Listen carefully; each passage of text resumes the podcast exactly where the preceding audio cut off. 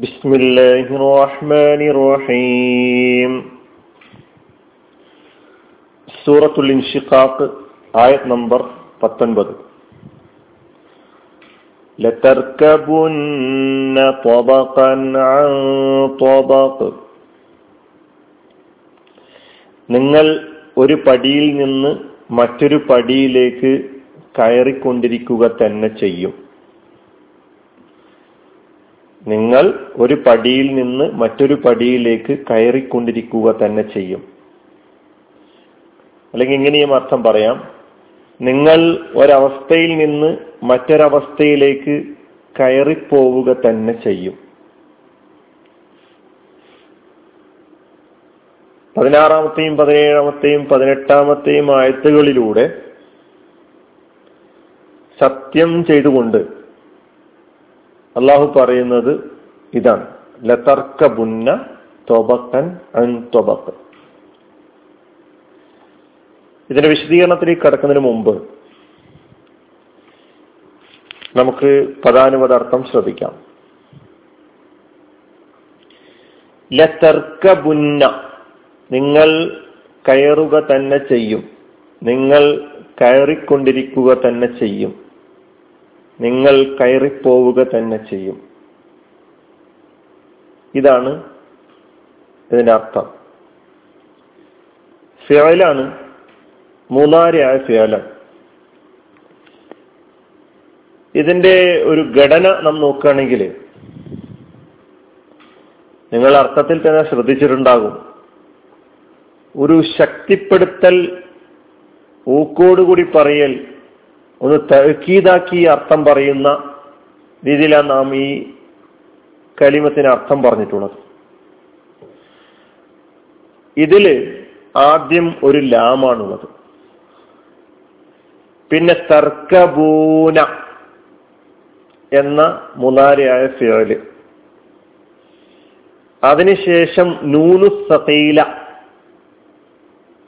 തഹീദ് ചെയ്യാൻ വേണ്ടി ഉപയോഗിക്കുന്ന അർത്ഥത്തിന് ശക്തി നൽകി പറയാൻ ഉദ്ദേശിച്ചുകൊണ്ട് ഉപയോഗിക്കുന്ന സഖീലയുടെ ഘനിപ്പിക്കപ്പെട്ട നിലയ്ക്ക് വന്നിട്ടുള്ള നൂനാണ് അവസാനമുള്ളത്. അതാണ് നമ്മൾ ആ പദ ആ കലിമത്തിന് അവസാനം നാം കാണുന്ന ആ നൂന്. ഇപ്പൊ ലാമ് തർക്കബൂന പിന്നുള്ളത് നൂനു സഖീല. ഇത് മൂന്നും ചേർന്നപ്പോഴാണ് ലതർക്ക അവിടെ ചില അക്ഷരങ്ങളൊക്കെ കളയപ്പെട്ടിട്ടൊക്കെ ഉണ്ട് കൂടുതൽ വിശദീകരിച്ച് ഇപ്പൊ പറയാൻ സാധിക്കാത്തത് കൊണ്ട് സമയം സന്ദർഭവും യോജിക്കാത്തത് കൊണ്ട് ജസ്റ്റ് പറഞ്ഞു പോവുകയാണ്. ലതർക്കബുന്ന എന്ന ആ പദം എങ്ങനെയാണ് അങ്ങനെ വന്നിട്ടുള്ളത് എന്ന് പറയാൻ വേണ്ടി ലാമ് എന്ന് പറയുന്നതും തർക്കബൂന. എന്ന് പറയുന്ന മുനാരേഫയിലും പിന്നെ ഒരു നൂന് സഖീലയും ചേർന്ന് വന്നപ്പോഴാണ് ആ പദം ലതർക്കബുന്ന എന്നായിട്ടുള്ളത്. ഇപ്പൊ തർക്കബൂന എന്നത് മുലാരിയ ഫേലാണ് നിങ്ങൾ കയറുന്നു നിങ്ങൾ യാത്ര ചെയ്യുന്നു എന്നല്ലാണ് തർക്കബൂനയുടെ അർത്ഥം. അതിൽ ആ തർക്കീതിന്റെ അർത്ഥമൊന്നും നമുക്ക് കാണൂല. തർക്കബൂന എന്ന് പറയുമ്പോൾ. അതിൽ നൂനുസക്കീലയും കൂടി ചേർത്ത് പറഞ്ഞപ്പോഴാണ് അപ്പൊ നിങ്ങൾ നിങ്ങൾ കയറുക തന്നെ ചെയ്യും എന്ന് നമ്മൾ അർത്ഥം പറഞ്ഞിട്ടുള്ളത്. റക്കീബ എന്നതാണ് മാലിയ പേര്. റക്കീബ യർക്കബു റുക്കൂബൻ ഫഹുവ റാഖിബുൻ. റക്കീബ എന്ന് പറഞ്ഞാൽ കയറി വായന വാഹനത്തിൽ വാഹനത്തിൽ കയറി എന്നതിന് റക്കീബ എന്ന് പറയും. സമുദ്രത്തിൽ യാത്ര ചെയ്യുന്നതിനും റക്കീബ എന്ന് പറയും. റക്കീബ എർക്കബു എർക്കബു എന്ന മുലാരിയ ഫേലിന്റെ പതിനാല് രൂപങ്ങളിലെ ഒരു രൂപമാണ് തർക്കബൂന. റഖീബ അവൻ കയറി എർക്കബു അവൻ കയറുന്നു എന്നാണെങ്കിൽ തർക്കബൂന എന്ന് പറഞ്ഞാൽ നിങ്ങൾ കയറുന്നു. നിങ്ങൾ കയറും. എന്നർത്ഥമാണ് തർക്കബൂനക്ക് വാഹനത്തിന് മർക്കബ് എന്നാണ് പറയാ. മർക്കബ് മർക്കബത്ത് എന്ന് പറഞ്ഞാൽ വാഹനം വണ്ടി എന്നൊക്കെയാണ്. പല തർക്കമുന്ന നിങ്ങൾ കയറുക തന്നെ ചെയ്യും. നിങ്ങൾ കയറുക തന്നെ ചെയ്യും. ത്വബക്കൻ അൻ ത്വബക്ക് ത്വബക്കൻ അൻ ത്വബക്ക് അതിനാണ് നമ്മൾ ഒരു പടിയിൽ നിന്ന് മറ്റൊരു പടിയിലേക്ക് അല്ലെങ്കിൽ ഒരവസ്ഥയിൽ നിന്ന് മറ്റൊരവസ്ഥയിലേക്ക് എന്ന അർത്ഥം പറഞ്ഞിട്ടുള്ളത്.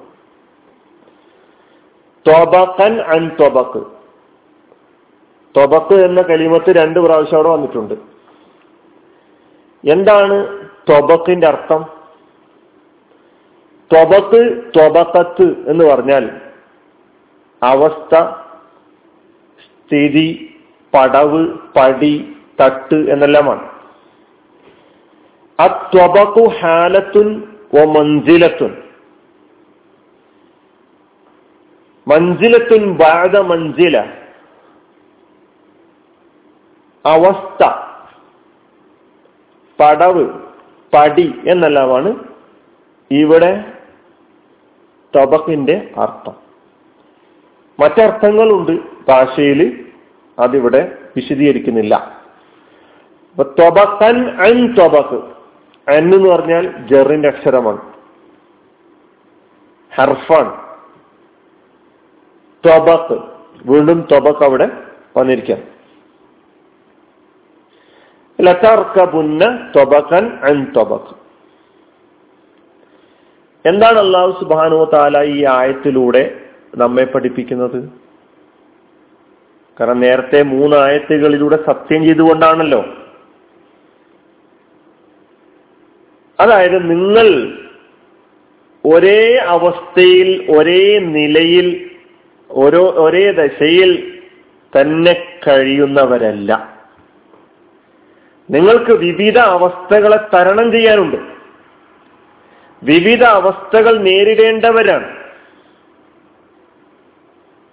ശൈശവത്തിൽ നിന്ന് യൗവനം യൗവനത്തിൽ നിന്ന് വാർദ്ധക്യം വാർദ്ധക്യത്തിൽ നിന്ന് മരണം മരണത്തെ തുടർന്ന് ബർസഹ് കബറിലെ ജീവിതം.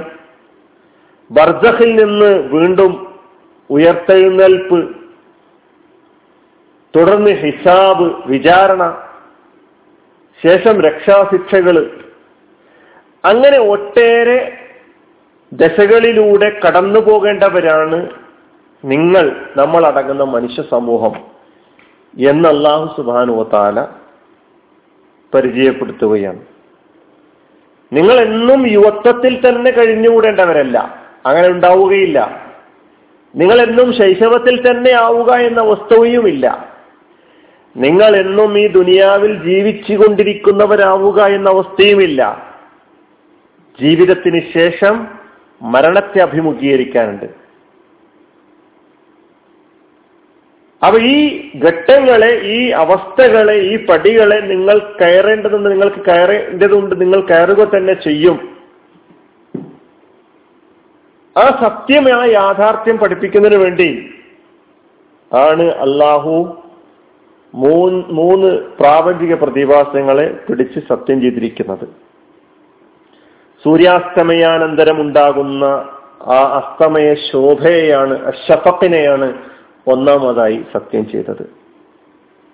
പകലിന് ശേഷം രാത്രിയുടെ കടന്നുവരവ് ഇരുട്ട് അല്ലെ? അല്ലയിൽ ഒമാ വസക്ക് വല്ലയിൽ ഒമാ വസക്ക് അതിൽ കൂടണയുന്ന സൃഷ്ടികൾ പകലിൽ ഒളി പകൽ വെളിച്ചത്തിൽ ഭൂമിയുടെ പല ഭാഗങ്ങളിലായിട്ട് വ്യാപരിച്ചിരുന്ന ആളുകൾ കൂടെ അവരവരുടെ സങ്കേതങ്ങളിൽ കൂടണയുകയാണ് അല്ലെ ഒമാ വസക്ക്.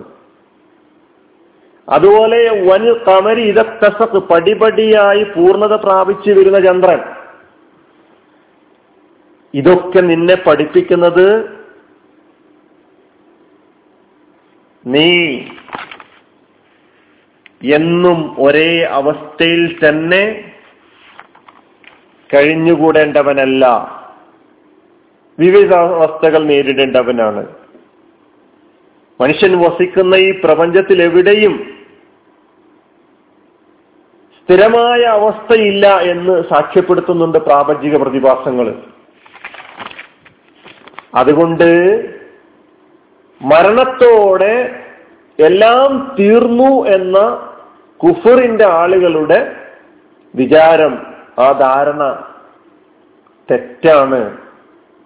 ഇന്നഹു ലന്ന അല്ലഹി യഹൂറാന്നല്ലേ?